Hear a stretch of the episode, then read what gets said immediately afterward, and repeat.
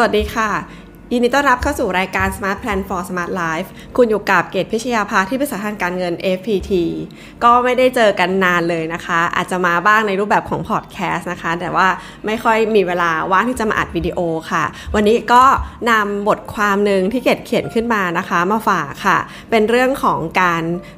วางบัตเจตจัดสรรงบประมาณนะคะ มันทำให้เราเนี่ยสามารถที่จะวางแผนการเงินได้ง่ายขึ้นนะคะ เรียกว่าเป็น เป็นจุดแรกเลยนะของการวางแผนการเงินนะคะ เรื่องของการจัดสรรงบประมาณ เพราะเราต้องรู้ใช่ไหมคะว่ารายรับของเราเนี่ยมันมีจริงๆเท่าไหร่นะคะ คนที่เป็นมนุษย์เงินเดือนเนี่ยได้รับที่แน่นอนอะมันก็กะง่าย แต่ปัญหามันคือคนที่เป็นฟรีแลนซ์นะคะ หรือเป็นเจ้าของธุรกิจ ขนาดเล็กนะคะ เช่นเหมือนกับว่าเงินของกิจการหรือเงินส่วนตัว เงินไหนต้องเอากลับไปลงทุนใหม่นะคะ การเอาไว้เป็นเงินทุนเงินไหนหยิบใช้ได้ พอเราไม่แน่ใจเรื่องรายได้นะคะ เราอาจจะเผลอไผลใช้เงินเกินกว่าที่จะสามารถใช้ได้นะและเรื่องของการตั้งบัตเจตงบประมาณคือต้องรู้รายรับ แล้วก็ต้องรู้รายจ่ายนะคะ รายจ่ายก็มีลำดับความสำคัญอีกว่ารายจ่ายอันไหนมีความสำคัญ มากที่สุดนะคะ เรื่องของเงินออมนะคะ เรื่องของการลงทุนก็เรียกว่าเป็นรายจ่ายหนึ่งที่มีความสำคัญ แต่บางทีเราไม่ได้ให้ความสำคัญกับรายจ่ายนะใช้จ่ายไปตามสิ่งที่ ไหลเข้ามาโดยที่ไม่ได้มีการวางแผนล่วงหน้านะคะ มันก็ทำให้เงินอะมันไม่เหลือนะ แต่จริง ๆ แล้วอะถ้าเกิดเรามีการลำดับการใช้จ่ายที่ดีนะคะ เราสามารถที่จะใช้เงินได้เยอะกว่าที่คิดซะอีกนะคะ เพราะว่าเราจะได้ใช้เงินกับสิ่งที่จำเป็น แล้วเราต้องการมันจริงๆนะเสียเป็นค่าใช้จ่ายเบี้ยบ้ายรายทางเป็นเบี้ยหัวแตกค่ะ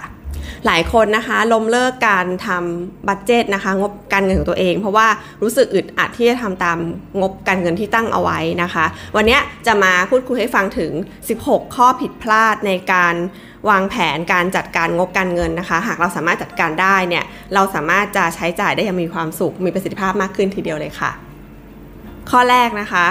คาดการว่าคุณจะต้องใช้เงินเดือนละเท่าไหร่นะ คุณต้องบันทึกการใช้จ่ายที่แท้จริงของคุณค่ะ ก่อนที่จะลงมือวาง budget อย่างน้อยนะ 1-2 เดือน คือก่อนที่จะมีการทำ budget เนี่ยต้องมีการบันทึกค่าใช้จ่ายมาเรื่อยๆ อย่างน้อย 1-2 เดือนนะคะ คุณต้องรู้ว่าคุณใช้เงินในแต่ละวันไปกับเรื่องอะไรบ้าง ค่าอะไรบ้างนะคะ มันต้องเป็นการใช้ชีวิตจริงๆของคุณ ไม่ใช่การตั้ง budget จากการคาดเดา เพราะว่าหากมันไม่สอดคล้องความเป็นจริงแล้วเนี่ย คุณก็ไม่สามารถทำตามอยู่ดีเพราะมันใช้ไม่พอ ข้อที่ 2 ค่ะ เก็บออมแบบไม่มีแผน การทำงบการใช้จ่ายจะช่วยให้เรามองเห็นช่องทางในการเก็บออมมากขึ้นค่ะ ถ้าออมแบบเหลือก็ออมไม่เหลือก็ออม ก็แทบจะไม่ได้ออมเลยแน่นอนนะคะทำงบการใช้จ่ายจะทำให้เราเห็นค่าใช้จ่ายที่คงที่แล้วก็ค่าใช้จ่ายแปรผันในแต่ละเดือน ค่าใช้จ่ายแปรผันก็จะเป็นตัวกำหนดเงินออมให้เราได้ค่ะ หากเราควบคุมได้นะ ด้วยการทำงบประมาณเราก็จะการเงินมาออมได้เลยค่ะ การที่เราลองใช้พวกแอปพลิเคชันนะคะ ในมือถือก็สะดวกนะบางทีเรา จะไปจดไม่ได้พกสมุดนะคะ1วันก็ไม่ได้ไปหยิบสมุดขึ้นมาจด แต่ว่าแอปมือถืออยู่กับมือตลอดเวลานะคะโหลดแอปมือถือมาเพื่อใช้เก็บบิลต่างๆรวมยอดค่าใช้จ่ายแปรผันนะคะเช่น ค่ากาแฟทุกๆวัน ค่าซื้อของจิปาถะในแต่ละวัน อะไรที่มันเป็นยอดเงินเล็กๆ น้อยๆนะคะถ้ามันเกิดขึ้นซ้ำๆบ่อยๆอะถ้าเราแทร็กหาเจอนะ รวมแล้วก็เป็นเงินก้อนใหญ่เนี่ยตรงนี้แหละมันสามารถที่จะผันกลับมาเป็นเงินออมได้เช่นกันค่ะ ข้อที่ 3 การตั้งความคาดหวังเกินจริง เริ่มทำงบการใช้จ่ายทุกคนก็จะคาดหวังว่าการปรับปรุงฐานะการเงินของเราจะต้องดีขึ้นแน่ ๆเลยนะ จากการที่เริ่มมีการวางแผนแบบแค่เริ่มทำก็รู้สึกแล้วว่าโอ้โหฉันจะต้องเก็บเงินได้ ฉันต้องมีความมั่งคั่งเพิ่มขึ้นแน่นอนนะหรือความคาดหวังว่าสามารถจะปิดเคลียร์นี้บัตรเครดิตให้หมดในเร็ววันได้เลย แต่จริงแล้วนะคะ เราควรสำรวจพฤติกรรมการใช้เงิน อย่างเคยชินที่ผ่านมาของตัวเองด้วยค่ะ เช่น เราชอบออกไปทานข้าวกลางวันนอกออฟฟิศทุกวันเลยนะ แล้ววันหนึ่งนะคะ เราอยากจะประหยัดห่อข้าวมาทานที่ออฟฟิศทุกวันแบบเลิกไปกินข้าวข้างนอกเลยเงี้ยมันก็เป็นไปไม่ได้นะคะ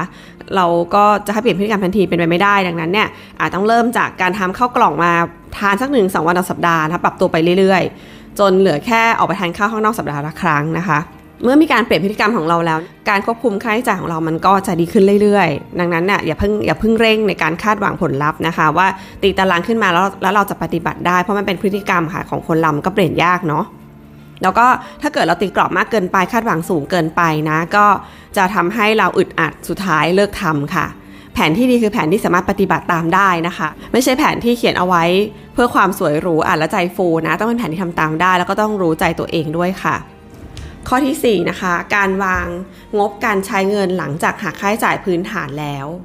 ค่าใช้จ่ายพื้นฐานนะคะ เวลาเรารับเงินเนี่ยเราไม่ได้รับเงินเป็นเงินเน็ตเนาะเอาจริงๆแล้วมันมีเรื่องของภาษีนะคะ ประกันสังคม Security Fund Provident Fund เบี้ยประกันชีวิตต่างๆ ดังนั้นเนี่ยบัตเจตที่เราจะวางมาใช้จ่าย เราต้องรู้ว่ารายรับเนี้ยเป็นรายรับที่เหลือจากการหักค่าใช้จ่ายพื้นฐานพวกนี้แล้ว ที่รับเข้ากระเป๋าจริงๆนะคะเขาเรียกว่า take home pay นะคะ ถึงจะถูกต้อง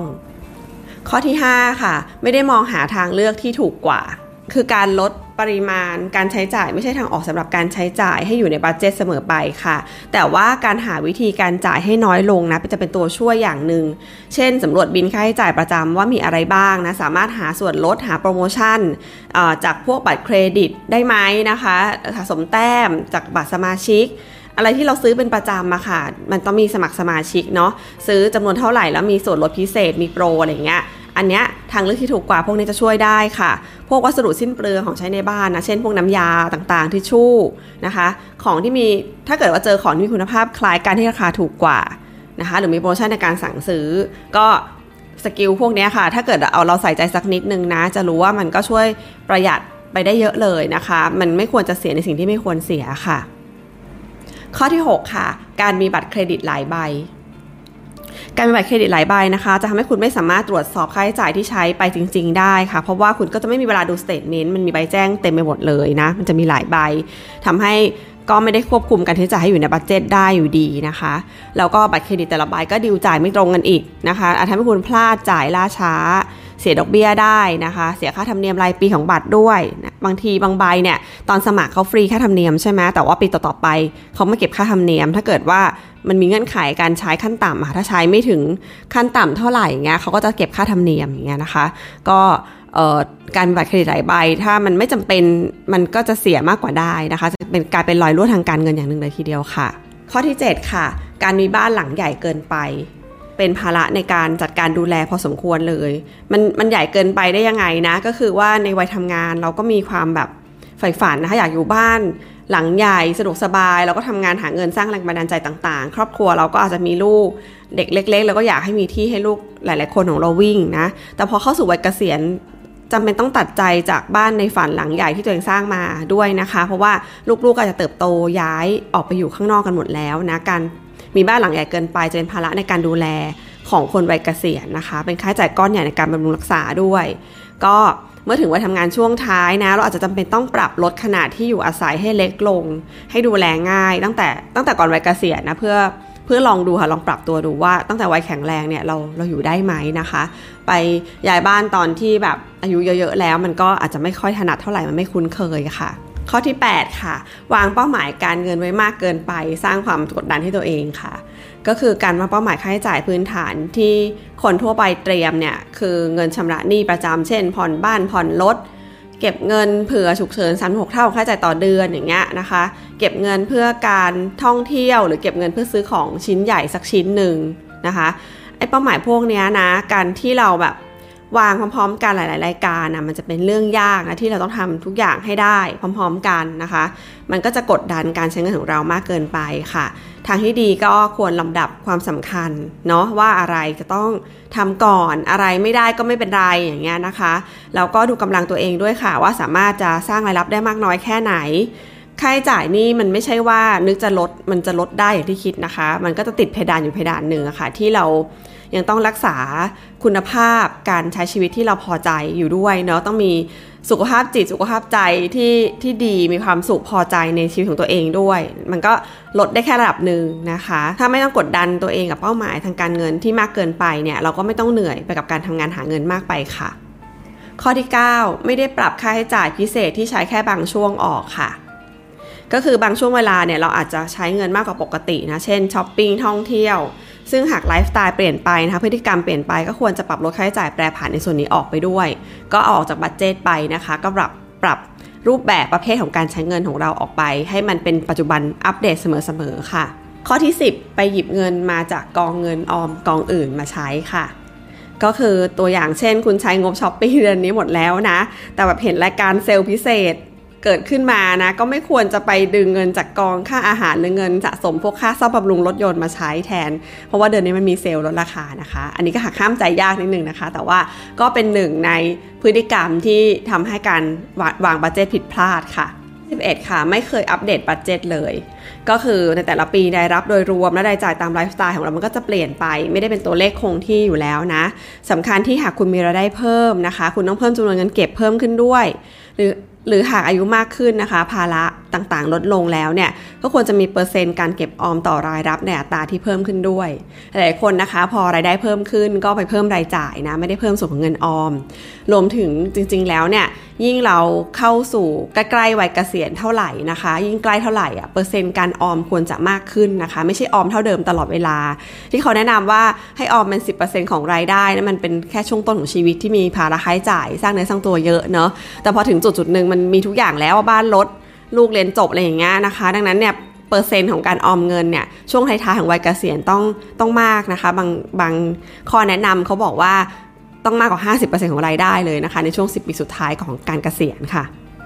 ข้อที่ 12 ค่ะ คบหาเพื่อนที่ใช้เงินแบบมีเหตุมีผลก็จะช่วยให้เราเก็บเงินได้เช่นกันค่ะคือเราอยู่ใกล้ใครแนวโน้มเราจะคล้ายกับคนคนนั้นนะคะ หากเพื่อเรามีพฤติกรรมใช้จ่ายฟุ่มเฟือย ใช้เงินเกินตัว เราก็มีแนวโน้มที่จะเก็บเงินไม่อยู่เช่นกันค่ะ ข้อที่ 13 นะคะ ตั้งบัตเจตการใช้จ่ายในครอบครัวแบบที่คนในครอบครัวเห็นด้วยทั้งคู่นะคะ คนที่แบบใช้ชีวิตร่วมกับคู่สมรสนะคะ หรืออยู่กับ พี่น้องคนในบ้านนะคะ ที่ต้องแบบมีการแชร์ชีวิตร่วมกันในเรื่องการใช้จ่ายเงินเนี่ยการวางงบใช้จ่ายนะ จะเป็นสิ่งที่ทั้งสองคนเห็นพ้องต้องกันด้วยนะคะ ไม่ใช่ใครกำหนดอยู่ฝ่ายเดียว ควรปรึกษาให้ดีก่อนวางบัตรทำได้จริง ๆ ค่ะ ข้อที่14นะคะต้องไม่ลืมค่าใช้จ่ายแปรผันก้อนใหญ่นะที่มันจะแวบมาอยู่เรื่อยๆนะเช่น พวกค่าของขวัญค่าซ่อมรถ ค่าใส่ซองต่างๆนะคะ คือให้ประมาณการรวม เป็นก้อนรายปีเอาไว้เลย ว่าปีหนึ่งน่าจะมีประมาณเท่าไหร่ แล้วนำอาหารเฉลี่ยเป็นรายเดือนนะคะ จะได้การเงินไปทุกๆเดือนให้เพียงพอ เมื่อต้องจ่ายเป็นก้อนก็จะได้ไม่หนักมากนักนะคะ มันเกิดขึ้นกระทันหันแล้วเราไม่ได้เตรียมเงินเอาไว้นะคะ มันอาจจะไปกระทบเงิน budget ก้อนอื่นๆที่เตรียมไว้ในใช้ในการเรื่องอื่นค่ะ ข้อที่ 15 ค่ะ ให้รางวัลตัวเองบ้างอย่าซีเรียสมากนะคะ ถ้ารู้สึกอึดอัดมากนะการวาง budget ก็จะไม่ถูกนำมาปฏิบัติค่ะ ควรจัดสรรตามกำลังของตัวเองว่าแบบไหนถึงจะสามารถใช้ชีวิตได้อย่างมีความสุข ข้อสุดท้ายข้อที่ 16 ค่ะ คิดว่าการวาง budget ไม่จำเป็น ก็ถ้าไม่เคยบันทึกการใช้จ่ายเลยนะคะ จะไม่มีทางยกระดับฐานะทางการเงินได้ สร้างความมั่นคงขึ้นได้นะคะ การ budget มันจำเป็นมาก ๆเลยเนาะข้อดีที่สุดของการทำ budget ก็คือทำให้เราอะไม่ใช้จ่ายเกินตัว เพราะรู้ว่า เราจะมีรายรับทั้งหมดเท่าไหร่นะคะ สามารถใช้ได้เท่าไหร่ และควรเก็บเงินเผื่ออนาคตเท่าไหร่ อันนี้คือหัวใจสำคัญของการทำ budget เลยนะคะ เมื่อนำค่าใช้จ่ายมาเรียงกันก็จะมองเห็นได้ง่ายค่ะว่าค่าใช้จ่ายรายการไหนมีลำดับความสำคัญมากที่สุด ค่าใช้จ่ายรายการไหนควรตัดออกหรือควรลด ค่าใช้จ่ายรายการไหนที่สามารถ จ่ายในทางเลือกที่ถูกกว่าได้นะคะ การมีเงินเหลือมาออมและลงทุนเนี่ยไม่ได้เกิดจากความประหยัดเพียงอย่างเดียวนะคะ แต่มันคือการเลือกที่จะใช้เงินให้สอดคล้องกับไลฟ์สไตล์ที่เราชื่นชอบ เลือกใช้เงินไปกับเรื่องที่ทำให้เรามีความสุขมากที่สุด เรื่องไหนไม่มีผลกับตัวเรามาก เราก็จะได้ควบคุมไม่จ่ายไปกับเรื่องอื่นค่ะ การทำ budget จะได้ผลนะคะ ถ้าสามารถปฏิบัติได้จริง แล้วก็เป็นแผนที่ลงตัวกับไลฟ์สไตล์เราอาจจะต้องค่อยๆ ปรับค่อยๆ เปลี่ยนไปนะคะ เป็นแผนที่เรายอมรับ สามารถวาง budget ได้นะคะ การใช้จ่ายของเราเนี่ยจะมีคุณภาพแล้วก็มีเงินเหลือออม มีอนาคตทางการเงินมั่งคั่งที่มั่นคงมากขึ้นค่ะ ก็ขอบคุณที่ตามกันนะคะ แล้วก็เกจะนำเนื้อหาดีๆมาฝากนะคะหัวข้อการวางแผนทางการเงินส่วนบุคคลในด้านไหนนะคะ สามารถที่จะเขียนคอมเมนต์เอาไว้ใต้คลิปได้ค่ะ ฝากกดไลค์กดแชร์กันด้วยนะคะ ขอบคุณค่ะ สวัสดีค่ะ